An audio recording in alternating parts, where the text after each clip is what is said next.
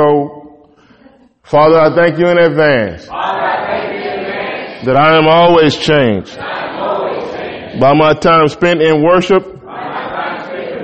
and in the Word. I am a believer and not a doubter.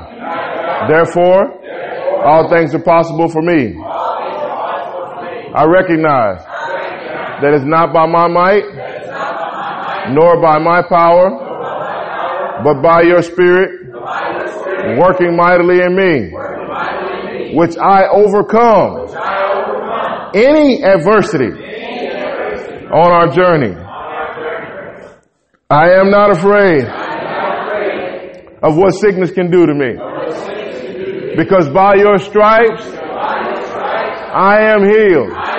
I am not afraid of, of financial lack. Because all my needs are met according to your riches and glory. Therefore, I live out of your pockets and not mine. And I cannot be overcome by depression because you have gifted me with your peace that passes all understanding. And you won't take it back. I am an overcomer. Yes. Yes. Yes. I am an overcomer. Because you overcame. And I cannot be stopped. And I won't be stopped. I love you, Lord, because you're a good, good father. You're a father to the fatherless. And no one has to go farther. Amen. Give the Lord a big shout.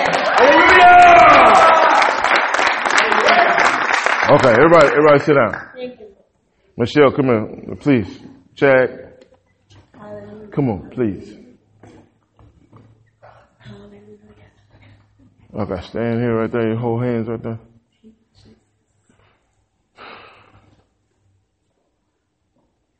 Don't worry about the difficult stuff you've been going through at the job.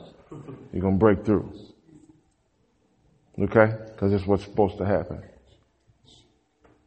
When you first came here, we, we, we prayed, we have taught, we have cared. Don't let that slip. Sometimes it, it takes time for it to develop. Okay, if it took time for it to go one way, it takes time to go the other way. Do not, do not let it slip because there's about to be a breakthrough. Yes. Yes. There's about to be a breakthrough. And what you saw in Alaska is going to pale in comparison to what God's going to do here.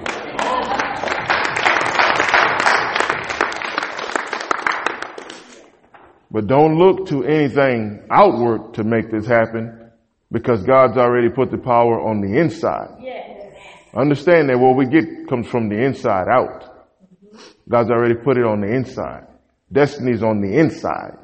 Uh, your DNA, everything's on the inside. God's plan and diagram for you and what you are going to look like physically is on the inside.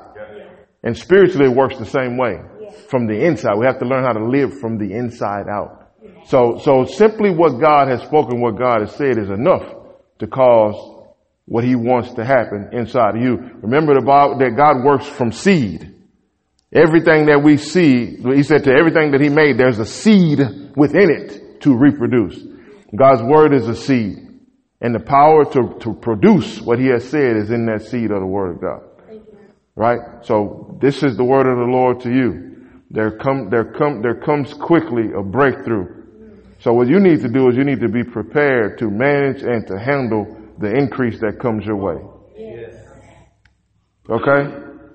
This is, this is what, what you work with. You do not look at your outward circumstances and what it looks like because God's saying this to you to put this word on the inside. Right? So, so you, you, you, it comes from the inside. This is what God's gonna do. Amen? That's the word of the Lord to you this morning. Amen? To both of y'all. You've been good. You've done a great job in transforming your family and, uh, and sending on a new direction and trying to establish balance in places where it needed to be. You, you've done good. God wants you to know you've done good. Amen. A good husband and a good dad. Matter of fact, you've been a good soldier. Right? But God's gonna bless you. This is the time for y'all to, to draw closer. Draw closer to the Lord. Keep your disciplines. Don't be shaken by what's happened so far. Continue what he started, the path down he started you on. Amen? Because he's going to do what he said. Amen? It's coming. Amen. God bless y'all. Thank you, Lord.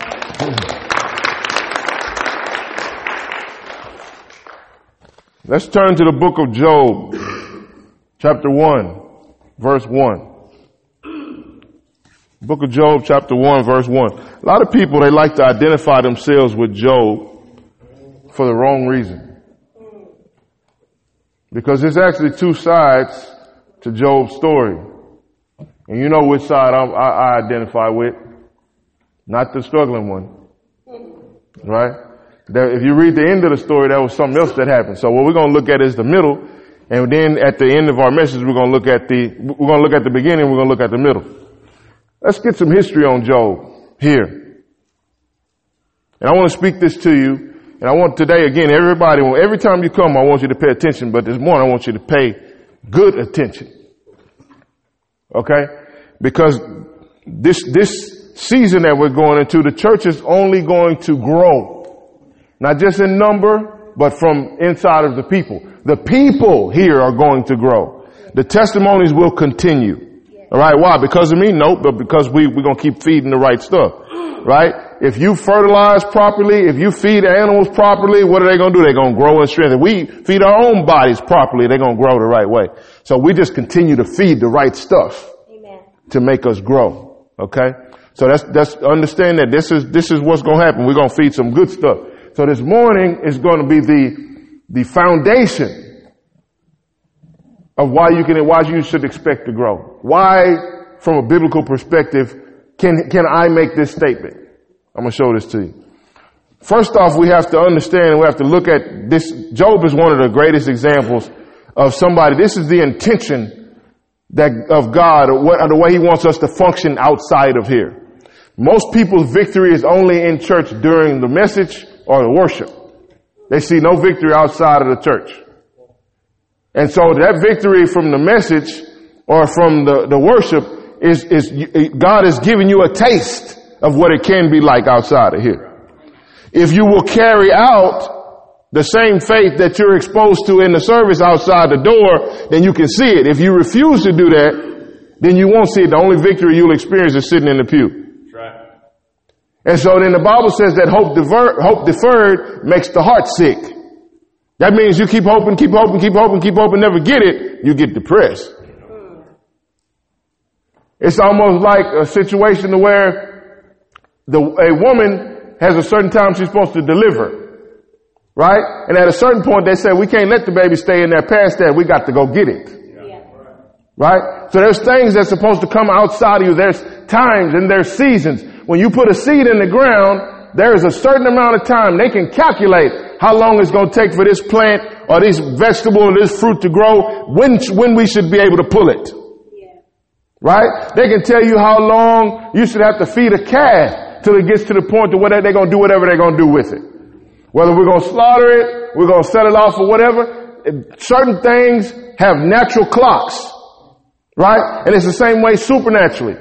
God puts seed on the inside of you. Now it may not be, it, there may not be a kairos, a chronos time to it, but there's a kairos time. Amen. I mean God's perfect time. Chronos time is a, is, is that's where we get chronological time. It's a, it's a certain days, uh, certain hours or whatever. Kairos time is God's perfect time. Right? That means God has a specific time, a right time for something to happen. This thing's going, going to develop and happen at the, at the time that God wants it to happen. Right? That's God's kairos time. So, so the, the, the, the Spirit of God has certain things that He's injected into you that He, He expects to bring, to come forth at a certain time. Amen. So let's look at some, let's look at, if anybody ought to be great, it ought to be God's people. Right. Is that right? Sure. Who, who did God, who did God, we see God fellowship and tell stories about? All of the kings in the Bible, God influenced uh, their, their, their kingdom. God was right in the middle of it. Right? They, they might have thought they were running something, but God would send the prophet over there to tell them they had some kind of struggle, had some kind of problem, and the prophet running there and God steered the thing the way he needed to go. Right. Right? It might, it might have been an unrighteous king, but none of them were past the hand of God. So God would go in there and, and, and steer them one way or steer them the other way and make them go depending on the prayers of the people. You remember when the children of uh, Israel came out of Egypt? He said, I've heard the cries of my children. Now I'm sending somebody to go get them. Amen. Right? The baby's kicking in the womb. I gotta send somebody to go in there and get him out of there. Right? And so the Bible, what happened with them? What happened with the children of Israel coming out of Egypt? The children of Israel, uh, uh, came out of Egypt. The Bible says that, and how did they get there in the first place? You remember that, jo- uh, that Joseph was there, that the brothers sent Joseph over there to Egypt? The brothers sent Joseph to Egypt put him in all of that trickery. He winds up over there and then he winds up becoming great because of his gift. Somebody say this with me. Say Joseph, Joseph. became great because of his gift. So Joseph gets planted in Egypt like a seed. Right? And the children of Israel wind up growing there. Right? They grew and grew and grew and grew and grew and grew there. Right? And so then so much to the point to where uh, the Pharaoh says, we gotta start killing off some of these jokers. right? And so uh, whole, Moses goes through the whole thing, but it gets to a certain point, just like I said, the nature of the seed is to be watered and to grow. So they begin to reproduce in that thing and they start to become great. And God says, listen, I got to go and deliver my people out of this place. And so what happened? Moses goes over there and Moses has them, the last uh, miracle that Moses did was he put the blood over the doorpost, right? So there is the showing of blood, just like when a baby's being born, and then they cross through the Red, Red Sea and the water broke. And here they coming out. A whole nation came from one God. One God planted, whole nation comes out. There has to be a time after the seed. There, the Bible says Genesis 8:22 that there will always be seed time and harvest time. Right? And so when you plant the seed of the word of God into your heart, there's a time when it's supposed to manifest. When you sit here and you hear that God is, that, that, uh, when you give, it shall be given unto you good measure, pressed down, shaking together, running over, shall God cause men to give it. it that's supposed to happen. Yeah. Increase is supposed to happen in your life. Growth is supposed to happen in your life. There is not one thing that is alive that does not change or grow. Only things that are dead do not change and grow. Yeah. My hair didn't used to be, be gray like this and I don't have some on my head. Change and grow. Right? And so this is the nature of God for things to change and grow. So let's look at, look at, uh, Job.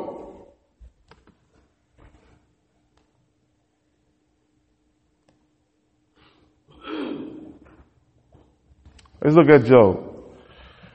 It says, in the land of Uz there lived a man, I'm reading the NIV version. In the land of Uz there lived a man whose name was Job. This man was blameless and upright and he feared God and shunned evil. And he had seven sons and three daughters and he owned 7,000 sheep, 3,000 camels, 500 yoke of oxen and 500 donkeys and a large number of servants. And he was the greatest man among all the people in the east. Now let's look at, let's look at what it says in this short three verses about Job's character. It says uh, this man was blameless. Everybody see that word?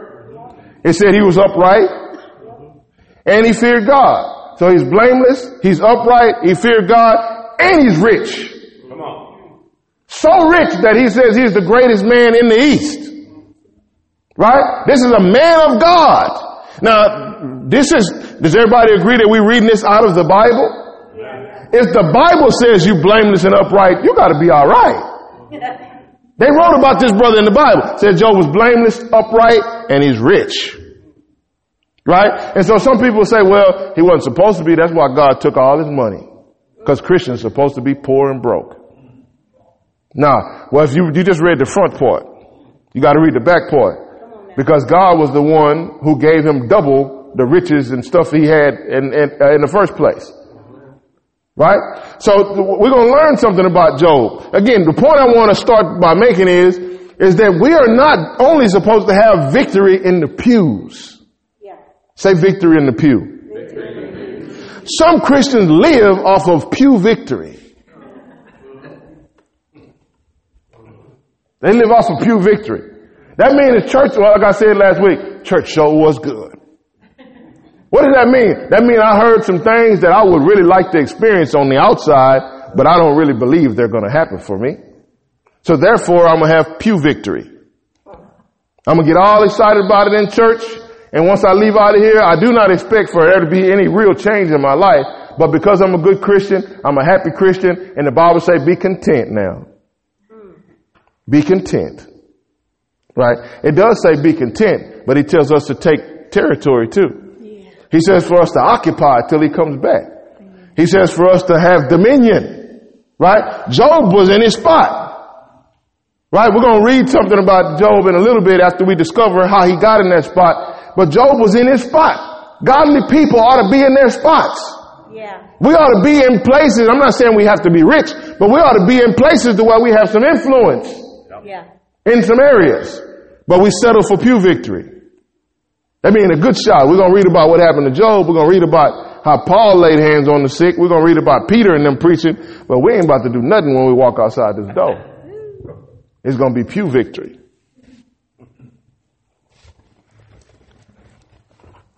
But God's not about pew victory. He's about dominion. It starts in the pew, but he's about dominion. Let's go to Ephesians chapter 3.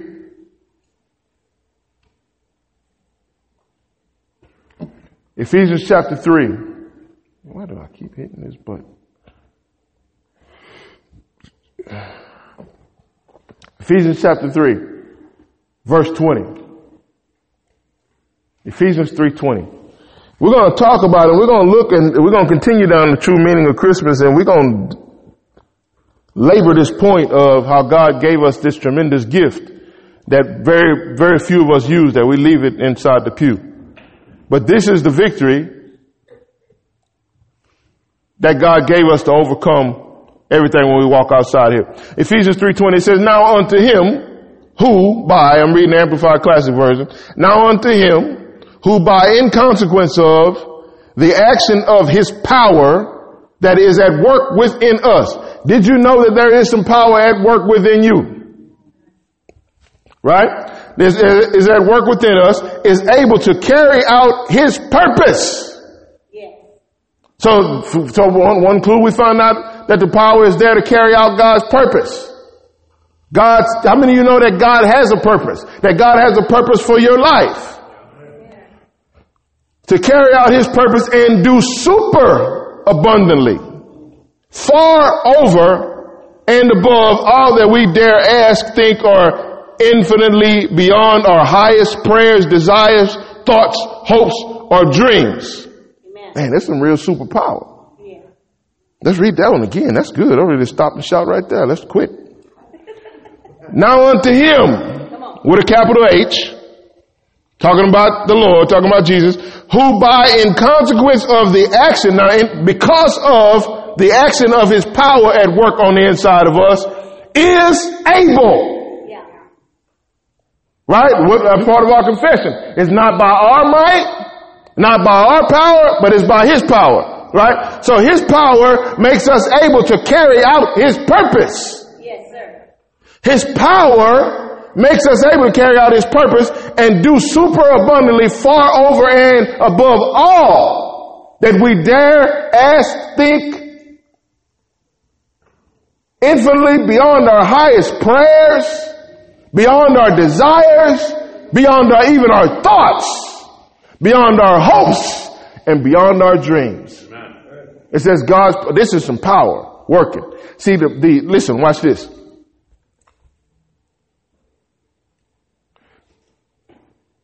The prayers, the desires, the thoughts, the hopes and the dreams, they begin in the pew. When we're in here and the presence of God's in here, man, you st- man, you're feeling like, yeah, this is possible. Your faith is building and you're experiencing God's presence, you feel like it's possible. But we leave that here. He says that He's able to do it in carrying out His purpose. Not just to have you experience the, the first fruits of it, He can take it to the end. Is there anybody in here that have experienced something that you, you say there's a piece of your life right now that many years ago I felt like I could, I, would never be in this place? Anybody here ever had, hey, Amen. Amen. Right? And so it may not be that past your thoughts, but if he can bring you this far, he can take you the rest of the way. Amen? Let's keep going. Let's turn to Luke chapter 17, verse 19 through 21. Luke 17, 19 through 21. Talking about this, this power at work on the inside of us. Luke 17, 19 through 21.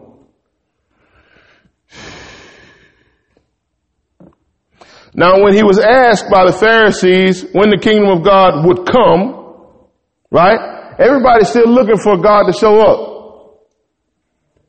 Every time about this year, we're looking for God to show up in the next year. 2020 gonna be amazing. Well, we said that about 2019. 2018, 2017, 2016, I take it back all the way to 87. My wife knew I was going to 87. I take y'all all the way back to 87. 87, uh, one, one time my, my stepfather, who's deceased, he took us to this party over in the ghetto. and, uh, all I can remember was this woman. That's how I know. That's proof that repetition to put something on your mind. You want somebody to get something, keep saying it. Cause this lady was lit. She was drunk. And the only thing she kept saying was, are y'all ready for 87? All night long. We in this house party. It was, that, that should have been the real house party movie, not the one that, the other one they made. Because they had all kind of stuff going on in there. Somebody, this, this guy, uh, uh, uh, had groped this young woman inside of the party. People was pulling out guns. She went and got the gun. My stepdad pulled out the knife. This is a small house. Small house. All of these things going on over the course of the night. Man fell asleep on the porch. Everybody leaving the party. He sleep on the porch. The sun is coming up. We stayed there. I'm telling you, this was a house party. And I'm like 13. I don't even supposed to be in this environment, right? And so I remember it though, because all this stuff happened. So this dude sleep on the porch. I remember what his boots looked like. Like he had some suede tan boots and he was out, just drunk, sleep. They left him there. Nobody bothered him, right? So the gun got pulled out. They had the scuffle in the kitchen. After this, the girl's daddy didn't even kick the boy out of the house after he caused all this problem. Let's just party. Everybody be happy. Okay? Stepdad pulled out the knife and the woman did not stop running around asking everybody was they ready for 87. Throughout all of these happenings, are y'all ready for 87? But she had that joy in her hand though. Right? That liquid joy. Right? And she just kept, y'all ready? So listen, every year we looking for it to be the year. But I want you to understand something. Uh, Luke 17, 19 to 21. Now when he was asked by the Pharisees when the kingdom of God would come. We keep looking for God to show up. But what did it, what, what's, what's this say here? And he answered them and said, the kingdom of God does not come with observation, nor will they say, see here or see there, for indeed the kingdom of God is within you. We don't need 2020 to show up before God manifests. Come on now. God already made the deposit on the inside of you when you accepted Him as Lord and Savior. We're not looking at 2020. We're not looking at 2021. We're looking at right now. Hey. God is able to do exceedingly abundantly above all you can ask, think, or imagine according to His power at work on the inside of you. We don't need to clock the change. We don't need to blow no horns. We don't need to set off no fireworks. We don't need to shoot no guns. It's already there. Hallelujah. Amen. You just got to take it out of the pew and take it with you everywhere you go. Yes. It's already there. 2020 make a difference except we, the way we sign the checks and do the account. 2020. Right? In, in Texas. 2020, we got, we got our, our slogan. We going to 2020 vision. We, we, we doing that. But it's just a, you know, it's just a, because that's the way people's mind works. But, but God already with us right now. Yes, sir. Amen. Right. He with us in 2019. People like, oh, 2019 was so bad. They're going to start the memes up. It's so, it was so bad. I can't wait to get to 2020. What's going to change? Because people go to the store and spend money on these, these horns and eat black eyed peas. That's not going to change you. Huh. Come on now. Only thing it's going to do is to load you up with some black eyed peas and empty your pockets with some horns. You're going to take the same you into that. I wish it would work like that. Man. Well, one year going to the next year and we, hey, look, it's all over and we're brand new, fresh and ready to roll and miracles is happening because the clock switch. Ain't no miracles, miracles gonna happen unless the clock on the inside of you switch. Come on. Amen. You can switch that this morning. Matter of fact, anybody got any horns out there? Y'all got any horns back there? We can blow them this morning. We, we, if that's what it takes for you, we'll blow them this morning. Amen. Let's go to Luke, uh, let's go to Romans chapter 8, 31. Romans 8, 31.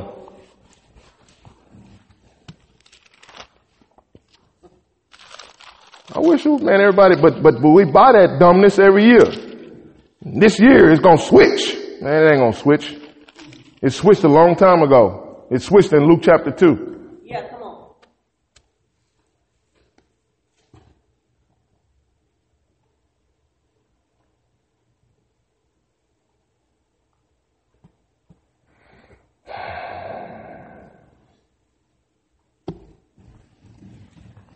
Verse 23. I'm looking for something else. Now hold on. There we go. We're in Luke 8, 31, 32.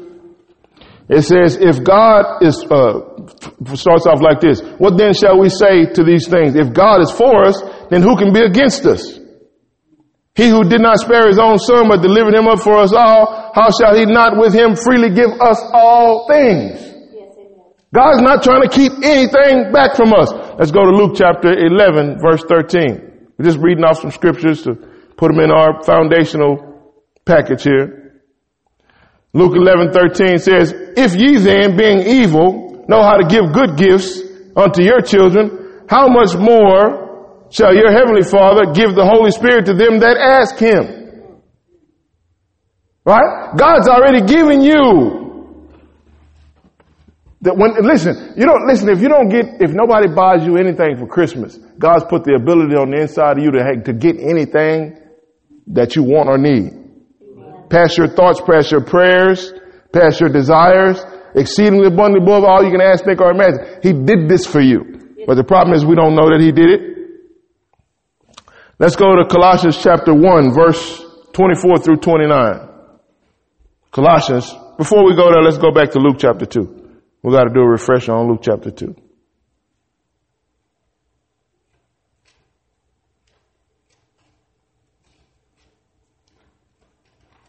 Go to Luke chapter 2. Christmas time, this is our, you know, we go and we, we put this with the manger. We put this in the manger folder. We need to get it out the manger folder. That's why we got problems. That's why after Christmas you can't take care of what you need to take care of and you're hopeless because you stuck this in the manger folder and put it in the attic. Mm-hmm. When it don't belong in the manger folder, it belongs in your heart Amen. and it belongs in your mind. It belongs in your mouth. Luke chapter two. And there were in the same country shepherds abiding in the field, keeping watch over their flock by night. Everybody familiar with that scripture? Yes or no? You know, we know about that scripture. That's the one that we we get the kids up here, and we put them in the shepherd outfits. That's what. That's the one, right? And they come over here, and and it says verse nine, and lo, the angel of the Lord came upon them, uh, and the glory of the Lord shone round about them, and they were sore afraid. And the angel said unto them, Fear not, for behold, I bring you good tidings of great joy, which to be to all people. We even get the kids to say that line. The three kids come up, and they're the, you know, they, they, they the, shepherds, and they come and they roll up, and they, the wise men, and they got the whole setup, and one of the kids delivers that line, and it's cute because the kids are doing. it. But see, there's really nothing cute about this. Something happened here that we missed in the cuteness. Come on now. Verse 11. For unto you is born this day. Somebody say this day. This day. All right. Now this day is in our past. This is thousands of years ago. We don't need to get to 2020 because it already happened. For unto you is born this day in the city of David a savior, which is Christ the Lord. Now understand here, look at the word that they used to say who was born. They used that word Christ on purpose. And remember what we have learned. Remember what I've always shared with you that just like your name might be Sam Smith or Johnny Walker, whatever your name may be. Bad example, but it was stuck. I don't got another one. Sam Smith or Johnny Walker, Jesus' last name was not Christ. There you go. We don't know what his last name was. I thought his name was Jesus Christ. And they said it on his driver's license? No. Jesus Christ. No. And look at the, look at what they said was born here. Baby Jesus showed up, but they said at this time they described it another way. They said Christ. This day in the city of David, not in 2020, not in 2021, not in 2027, this day, it already happened. In the city of David, which a Savior was born, which was Christ the Lord. Now that word Christ, that word Christ literally means the anointed one. The anointed one. Good church word nobody don't do nothing with. The anointed one. Let's go back to uh, Isaiah 10 verse 27. Isaiah 10 27. What is it about this anointing? I'm telling you that it is the anointing on the inside of you that makes Ephesians 3.20 what it is. The anointing in you makes Ephesians 3.20 what it is. I was born to be a troublemaker. I was never going to be a good church person. Never. Wasn't going to happen. Pastor May wasn't going to happen. I was born to stir it up because I saw the truth. Church never did nothing for me, but until I saw this, you mean, oh yeah, I'll, I'll, I'll, leave the strip clubs and the nightclubs for that? Yeah, I'll, I'll, I'll take that. Isaiah 10 27. And it shall come to pass in that day. Now we talking, they talking about that day again. This is before the day happened. But they talking about this day. So they were the only ones had an excuse to look for the coming of some new day. We can't, us looking for 2020, 2021 ain't gonna do nothing for us. They the only ones. God said he was gonna do something at this time right here. Amen. Right? Uh, uh, Isaiah 10, 27 again. And it shall come to pass in that day that his burden shall be taken away from off thy shoulder and the yoke from off thy neck and the yoke shall be destroyed because of the anointing. Because of this birth of Christ. Because of the birth of the anointing. The yoke shall be destroyed. Or this endowment with power. They was prophesying saying what was going to happen on the day that the Christ was born into the world. They was looking to a time. It wasn't about a baby in a manger. Listen, I heard the bishop talking about this the other day. The bishop said it's not about you. It's about your gift. What about you? You're limited to how you look. Short, tall, black, white. That don't mean nothing. We just line up a bunch of people in the room. That's, those are extras in the movie scene. Just extras. But the star displays their acting skills. Right? So it's not about you and how you look. You just, if you, if you don't never show your gift, you're just an extra. That's good. You background filler. Why, listen, why is Bishop T.D. Jakes known? Because of how he looked. He wore nice suits. We don't care about that. Line him up with 10 other dudes that look like him with nice suits. Ain't nothing to him. He's the bishop because of his gift. Hallelujah. Pastor Ben, same. He bald like Bishop Jakes. He got suits too. But what is it? It's, it's his gift that's working that, that's bringing him people knowing him. His gift from God to go out there and do his business and to do everything else that he does. It's his gift. The way he communicates and leads men, the way, it's his gift. Yes. It's the, listen, I wish I had some, some gifts up in here. some packages. If I just, when I come and hand you that box with the, with the wrapping paper on it, that's cool. Thank you. I want to see what's on the inside. So everybody, we walking around here like somebody gonna be excited about our box. They're not excited about your box. What's, what's on the inside of the box? When I open up the box and rip it open and look on the inside of there, oh, here's the gift. The gift ain't the box, it's what's inside the box. And Jesus gave you a gift, but we keep celebrating the box. Come on now. He gave you a gift. He put something in you that will give you the ability to fulfill His word to have dominion on the earth. But we keep talking about the box. Keep dressing kids up. We're going to dress our kids up too. I'm not literal, I'm figurative. Just, just you understand what I'm saying. We keep dressing the kids up, running them on the stage and putting babies up there. But we don't celebrate the real thing that happened. Right.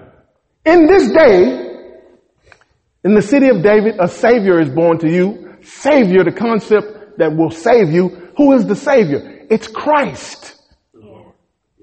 Oh, the anointing.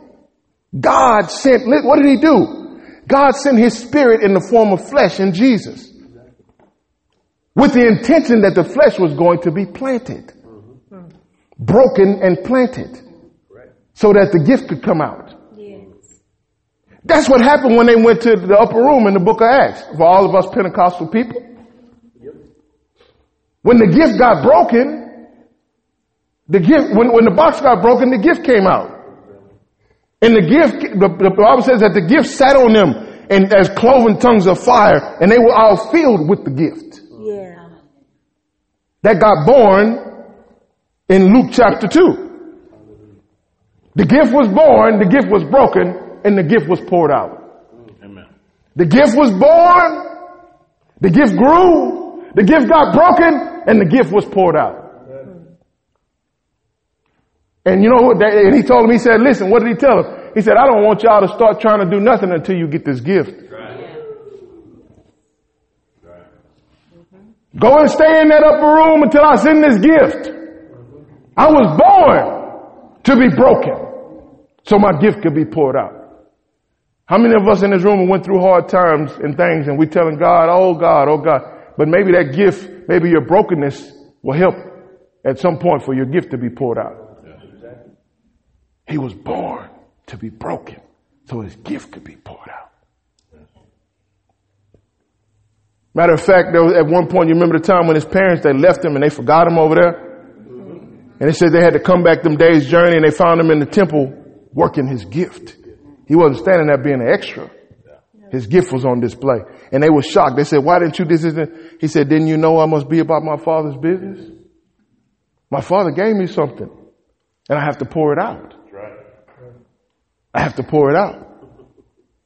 Let's keep going. I, I, I got the most challenging, unfriendly Christmas message of any preacher in the whole world. Because it's not about no mangers right now. That manger saying ain't gonna help you when you get at home. Looking at them bills or they call you from the doctor's office saying the test came out like this or aunt such and such and had this happen. That manger saying ain't gonna do nothing for you. This will though. Yep. This will. Go to Luke chapter 4 verse 16, which is the fulfillment of Isaiah 61. Luke 4:16 is the fulfillment of Isaiah 61.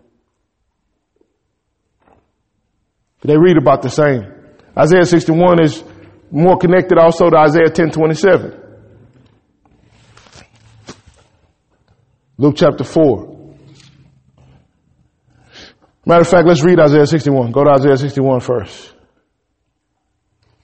The prophesying of what Jesus came back and said. See, we love Jesus. Everybody here love Jesus? Yes, sir. So don't, don't listen to what the pastor's saying. Listen to Jesus. If you have a hard time believing what I'm saying, believe what, what Jesus is about to say in a minute. When we get to Luke chapter 4. Isaiah 61. We're going to read it this morning. What version am I reading from? I don't know. Uh, I don't know what version this is. I didn't put it in my notes.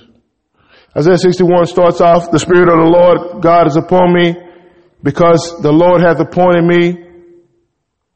No, I'm in the wrong place. Hold on.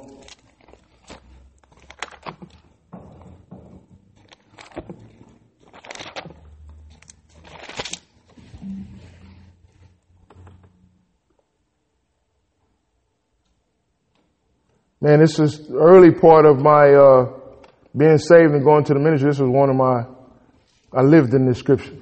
Isaiah 61 starting in verse 1. Okay, that was Luke, uh, Luke chapter 4. Isaiah 61 verse starting verse 1 says, the spirit of the sovereign Lord is on me because the Lord has anointed me to proclaim the good news to the poor. He has sent me to bind up the brokenhearted, to proclaim the freedom of, for the captives, to release from darkness the prisoners, to proclaim the year. Ooh, now, they, now I told you they talking about a new year, but they only talking about one. They don't keep switching it every year. Right? To proclaim the year of the Lord's favor and the day of vengeance of our God, to comfort all who mourn and to provide those who grieve in Zion and to bestow them a crown of beauty instead of ashes, the oil of joy instead of mourning and a garment of praise instead of the spirit of despair. They will be called the oaks of righteousness, the planting of the Lord, uh, for the display of his splendor. And they will rebuild the ancient ruins. Why? Why are they going to do these things? Because of this anointing. Because of this gifting, because of this empowerment, they will rebuild the ancient ruins. They will restore the places long devastated. They will renew ruined cities. They have devastated for generations. Strangers will shepherd your flocks. Foreigners will work your fields and vineyards and you will be called the priests of the Lord and you will be named the ministers of our God and you will feed on the wealth of nations. And in their riches shall you boast. Instead of your shame, you will receive the double portion. Instead of disgrace, you will rejoice in inherit, in your inheritance. And so you will inherit the double portion in your land and everlasting joy will be yours. For I, the Lord, love justice and hate robbery for wrongdoing. In my faithfulness, I will reward my people and make an everlasting covenant with them. Their descendants will be known among the nations and their offspring among the, the peoples and all those uh, who see them will acknowledge that they are my people, are the people that the Lord has blessed or empowered to prosper. I delight, delight greatly in the Lord. My soul rejoices in the Lord God, for he has clothed me with the garments of salvation. Ever somebody say garments of salvation? Garments of salvation. Hold that in your mind, because we're going to come back to that. Uh, he's clothed me with the garments of salvation and arrayed me in the robe of righteousness as the bridegroom adorns his head like a priest and the bride adorns herself with, ju- with her jewels, for as the soil makes the spout to come up and the garden causes the seeds to grow, so the sovereign Lord will make the righteous to praise and spring, uh, sing, spring up before all nations. So that's Isaiah 61. Now let's go to Luke chapter 4, where Jesus reads. Luke chapter 4. So Jesus is in the temple. He picks up, the, it says he goes to the spot and picked up in the spot and read this uh, specific point. We're going to read uh, verses 1 first, and then we'll come back we'll go down to 16 after that. Matter of fact, no. Hold on.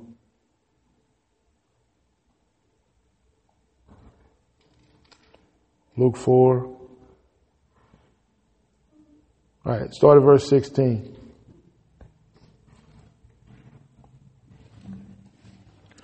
Okay, so here it is. Now remember they're talking about they're talking about a specific date. In that day, talking about this specific year, right? Which I'm telling you that happened in Luke chapter 2. Verse 16 of Luke 4 says, He went to Nazareth where he had been brought up. On the Sabbath day, he went into the synagogue as was his custom. So he was a regular church attender. Even Jesus was regular at church. That means you need to get it together, right? He stood up to read and the scroll of the prophet Isaiah was handed to him. Unrolling it, he found the place where it was written. Did it say he just went to some book in Isaiah? It said he found the place. The same thing we just read is what Jesus read to the people. He says, the Spirit of the Lord is upon me because he has anointed me. So here Jesus starts talking about this church word of the anointing.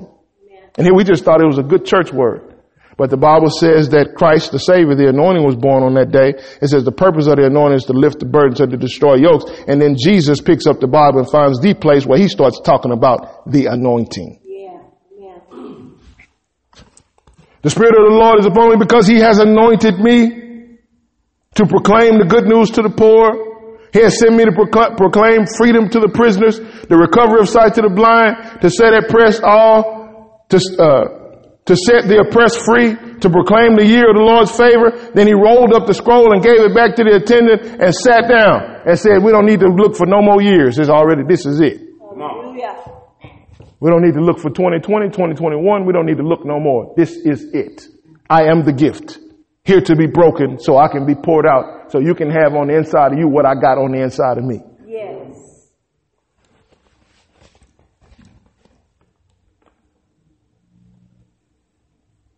Somebody said shot it better than that.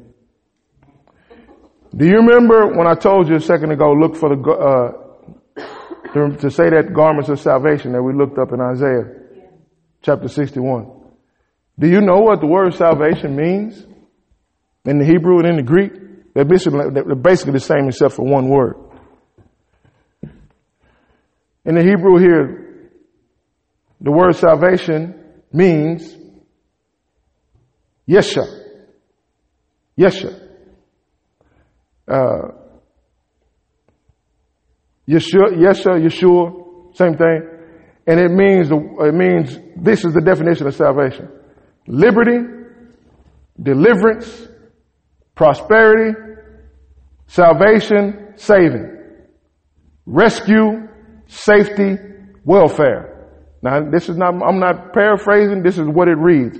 The definition of salvation is Yeshua, deliverance, prosperity, salvation, saving, deliverance, salvation, rescue, safety, welfare. So it says that you shall be clothed with the garments of salvation.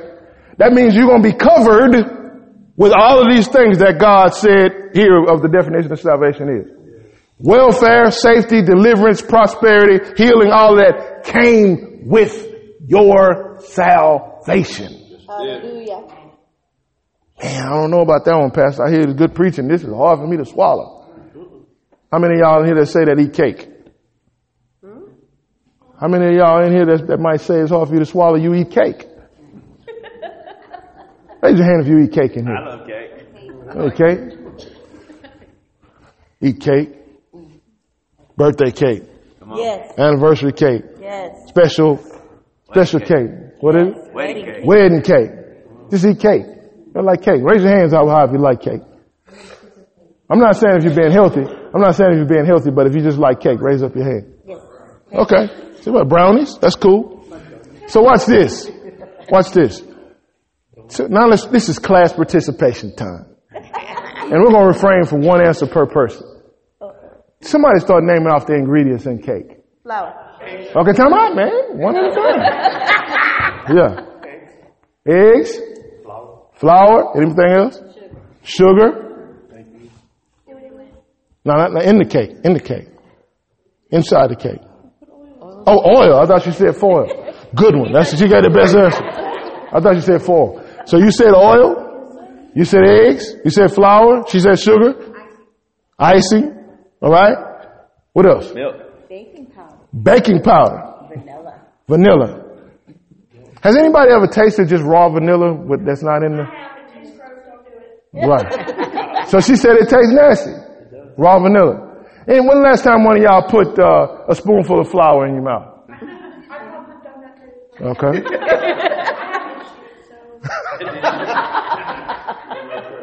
so so she said don't don't eat the flour. That tastes nasty. Vanilla tastes nasty, right by itself. And I'm trying vinegar that is so nasty. We don't put no vinegar in no cakes, girl. so listen, all of these, ing- a lot of these ingredients by themselves that go into the cake, they don't taste good, Especially Crisco. right? Crisco oil, Crisco solid. Crisco solid all this stuff go in the cake. But when you eat the cake, when you eat the cake, do you taste these ingredients or you just taste the, all of them together? All together. Right? Uh, Do we? We agree that, that vanilla don't taste good by itself. A spoonful of flour ain't the thing to do. Right? Oil, Crisco, and Rocky the only one to eat raw eggs. Right? Okay, so here's my point. Here's my point. We say we like cake, but we don't like the things that go in the cake.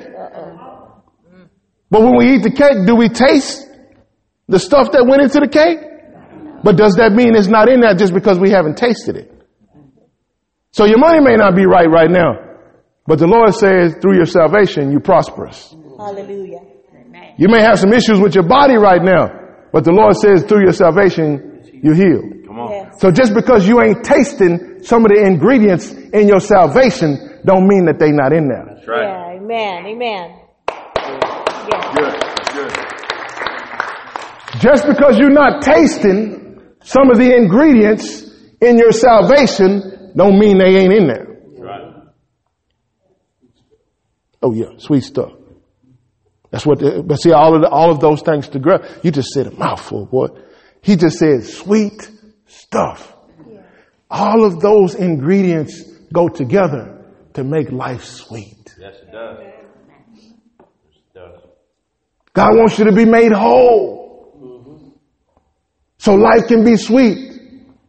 He prophesied, they prophesied about this anointing, about this gift that Jesus was going to bring. This anointing that was going to change everything. We don't have to look for another year. We don't have to buy another black hat with, with the, with the number on it. We don't have to make the, the, the, the party store rich anymore. Because they already did. They had the new year. Jesus is the baby new year. 2,000 years ago it happened. We don't need to look for another one. The kingdom of God does not come with observation. They say you'll say look here, you'll look there, but the kingdom of God is within. God gave you a gift 2,000 years ago that will solve all of your problems. And he said that this gift is able to do exceeding abundantly above all he can ask, think, or imagine according to the power that if you will let it work Yes. on the inside of you. Yes. If you won't let it work on the inside of you, is that his fault? Now I'm guilty. There's been certain times I would confess this. I'll get some gifts or whatever. It might be a card, this, that, and the other. Here, two, three years later, and I forgot to open that thing. Open that thing up, it's a gift certificate. Oh my God, I didn't even know I had that. right? So listen, Jesus gave you a gift 2,000 years ago. 2,000 years ago that will put you in a position to dominate in whatever area he calls you to dominate. Remember what he said? The gift is to fulfill his purpose. Jesus gave you a gift 2,000 years ago.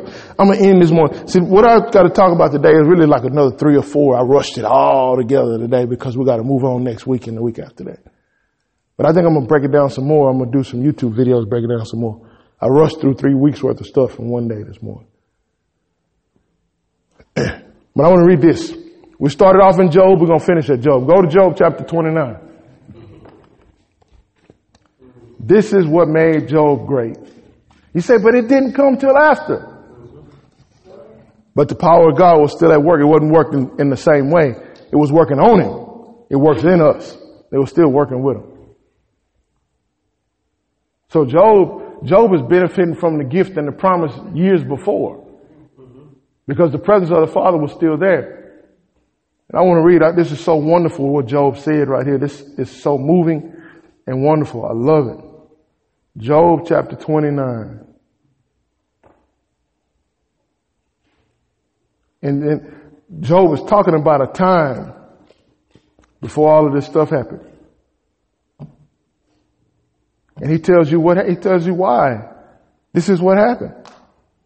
Job chapter 29. Job continued his discourse. Now watch what he says here. I hope I can read it good enough so y'all can, y'all can get this. He says, how I long for the months gone by, for the days when God watched over me, when his lamp shone on my head and his light, and by his light I walked through darkness. Oh, for the days when I was in my prime, when God's intimate friendship blessed or caused my house to prosper. When God's intimate friendship blessed my house, when the Almighty was still with me and my children were around me, when my path was drenched with cream and the rock poured out streams of olive oil. What is the, what did they used to anoint the priest with? Job here is describing, whether he knew it or not, he's describing the effects of the anointing on his life. And this is what made him the greatest man in the East. He says, when the Almighty was still with me, start at verse 5. When the Almighty was still with me, God's presence, now how many of you understand what God's presence is, His power is? He don't go, He don't leave one of them at home. If His presence show up, His power is there. He says, when the Almighty was still with me and the, my children were around me, when my path was drenched with cream and the rock poured out streams of oil. Now watch, watch this. Job was a bad man for God. When I went to the gate of the city and I took my seat in the public square, the young men saw me and stepped aside. This is a man of God. Not in the church house. He's in the mainstream society. He says, when I took, when I went to the gate in the city and took my seat in the public square, and the young men saw me and stepped aside, when the old men rose to their feet, the man of God, Job's in the house. The chief being refrained from speaking, everybody shut up when Job came. And he just told you the purpose how it happened was the streams of oil, the anointing of God on my life caused this to happen. Uh, what verse will I stop at? Verse 8. The young men saw me and stepped aside. The old men rose to their feet. The chief men refrained from speaking and covered their mouths with their hands. The voices of the nobles were, were hushed and their tongues stuck to the roof, the roof of their mouths. Whoever heard me, heard me spoke well of me and those who saw me commended me because I rescued the poor who cried for help. That sounds a lot like Isaiah 61 now and, and Luke chapter 4. This anointing doing the same thing. Helping poor, poor people. Because I rescued the poor for help and the fatherless who had no one to assist them. The one who was dying blessed me. I made the widow's heart sing. I put the righteous, put righteousness as my clothing. Now he's talking about being clothed in something. Justice was my robe and my turban. I was eyes to the blind. This, this, this can't be no coincidence. This man talking about oil. He talking about the time he longed for, how things was going good. And he looks at all of the effects of the oil, all of the effects of the anointing. He said, when God was with me, he says, I was, I was a father to the needy. I took up the case of the stranger. I broke the fangs of the wicked. I snatched the victims from their teeth. I thought I would die in my own house. My days as numerous as the grains of sand, my roots will reach the water and the dew will lie all night on my branches. My glory will not fade. My bow will be uh, ever new in my hand. People listened to me expectantly, waiting in silence for my counsel. After I spoken, they spoke no more. My words fell gently on their ears. They waited for me as for showers and drank my words as a spring of rain. When you're anointed, you've got something to say.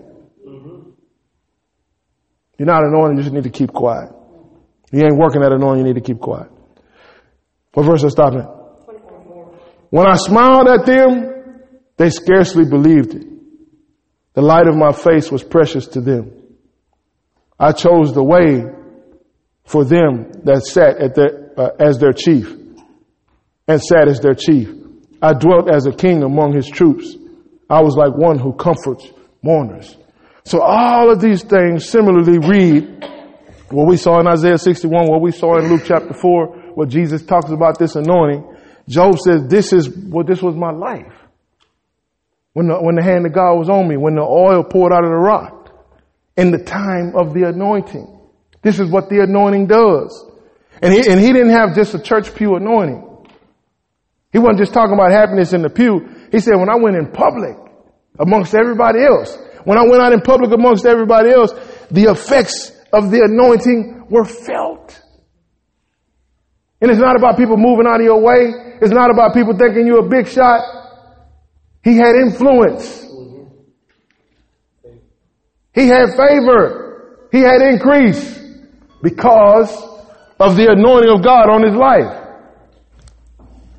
The same thing that God gave to Job, God, he gave it to us, but it was just on the outside of him. It's on the inside of us.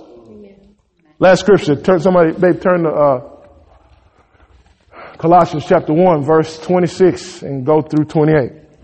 Colossians 1, 26 through 28.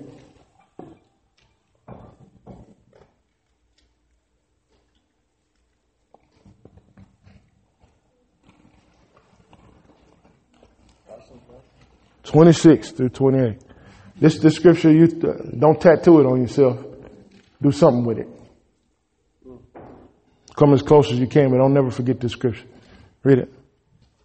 Uh, you can read it from there. Um, starting at 26.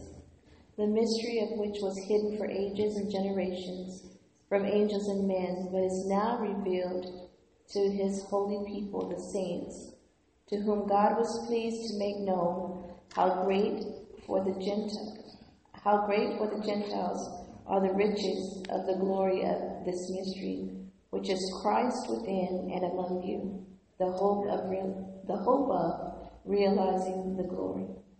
Hallelujah. 28. Verse 28.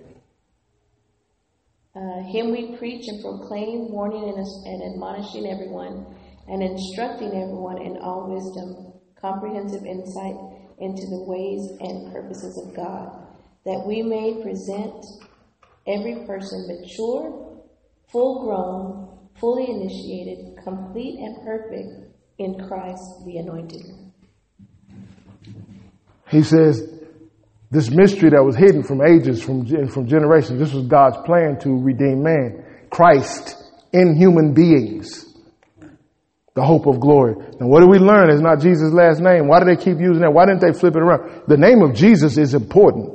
That's not what I'm, I'm not saying it's not. But I'm telling you that the name Christ means something. Why do they keep using that? And then he said, he said, this is what they were going around preaching.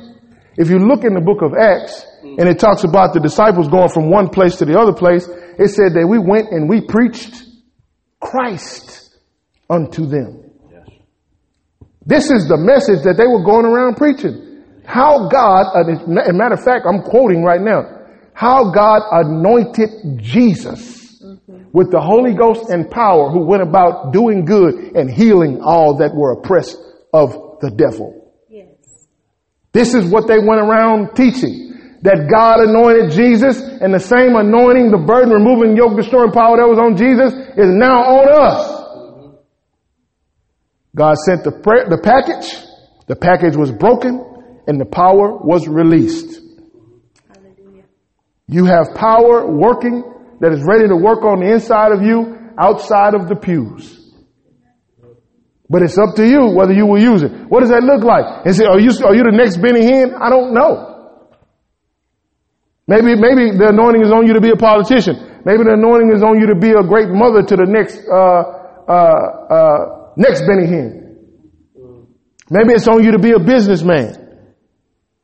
God determines the gift to the person. But the anointing is not just for one thing. It's not just to preach and teach. It's not just for that. It's on whatever the purpose of God is in your life. God has empowered you to succeed at that purpose by what he has put on the inside of you. And if you ignore that, you're not going to fulfill purpose. That's why, that's why the scripture can say all things are possible for him that believes. Because of you? Heck no. Because of the power of God on the inside of you. It makes everything possible. I don't know why this is not taught in so many, in many more places. This is the greatest Christmas gift you're going to ever get. Now I'm going to put this up on the, on the Facebook page. You go back and listen to it. If you're like, duh, I don't get it. You need to go listen to it again. This is the reason I believe that whatever, whenever I take on something, this is the primary reason why I believe I can succeed. Because I believe I'm anointed. Not because I'm special, but because that's what God, Jesus did for everybody. That's what came with my salvation. My anointing came with my salvation. Now, if you, you, you don't have to accept this, but your victory ain't gonna go past the pew unless you accept this. And see, we, we know I've been a part of churches to where preachers made a spectacle. Church was just a spectacle. People screaming and shouting and the hair falling back, the preacher making moves, theatrical moves. But then if you follow the preacher outside of the church house, ain't no victory. He not doing what he said. He just preaching. Praise God. ain't no victory demonstrated in his life. And if ain't no victory demonstrated in the preacher's life, the people behind him ain't gonna get none either. Church is not a place where you come and shout and put on theatrics. It's a place where we come and we hear, we, we, we, we encounter God. And we look to obey the word. The Bible says he came to set the captives free. Any bondage you got in your life, I'm not denying you got bondage, but you don't have to stay in bondage. Good news. Came to set the captives free. If you can't pay your bills, good news. He got a way. He got another job for you. He got a business for you. He got something for you. He got a house for you, don't he? Whatever you need, he got it for you. But it's according to the power that works on the inside of you. That's what faith is all about. We're not looking for 2021. We're not looking for 2022. The kingdom of God is already within you. It happened 2,000 years ago. Before you was born, he gave you access. All you had to do was say yes. Yeah. That's what Christmas is about for me. The true meaning of Christmas is that I am anointed. Amen. Hallelujah. I love my God. And every chance, every time I think about that, it, it, it, that's what makes me, that's what makes me fall apart when I think about it. I'm anointed. Mm-hmm. He did that for me. The Bible says that when we take communion, every time we do this, do this in remembrance that because of what he did, we're anointed. What does that, what does it say about that bread? This is his body. This bread represents his body that was broken for us. This cup represents his blood that poured out the anointing for us. And when we take on that bread and we take in that juice, I want you to remember what my death means for you. My, that, that's how I gave you my spirit. So what if you don't, if, even after all the scriptures I read you, you don't buy the anointing message? You cannot buy that the Spirit of God lives on the inside of you without no power. Nobody, you, you, you can't buy that. It is not for sale. Where God's Spirit goes, His power goes. Yeah, amen. There's no such thing. You can't strip it. You can't separate it. Where the Spirit of God goes, His power goes. Now, what you can do is make an excuse and say, I'm not going to use it. And we can come to church and we can preach good messages. But my, my priority is if I can't take this outside of here, I, I don't need to come in here. If this don't work, if the only place this works for me is in this room amongst y'all, I don't need this. Because I can go in any room and have a good time. He didn't die for me to come in this room and have a good time.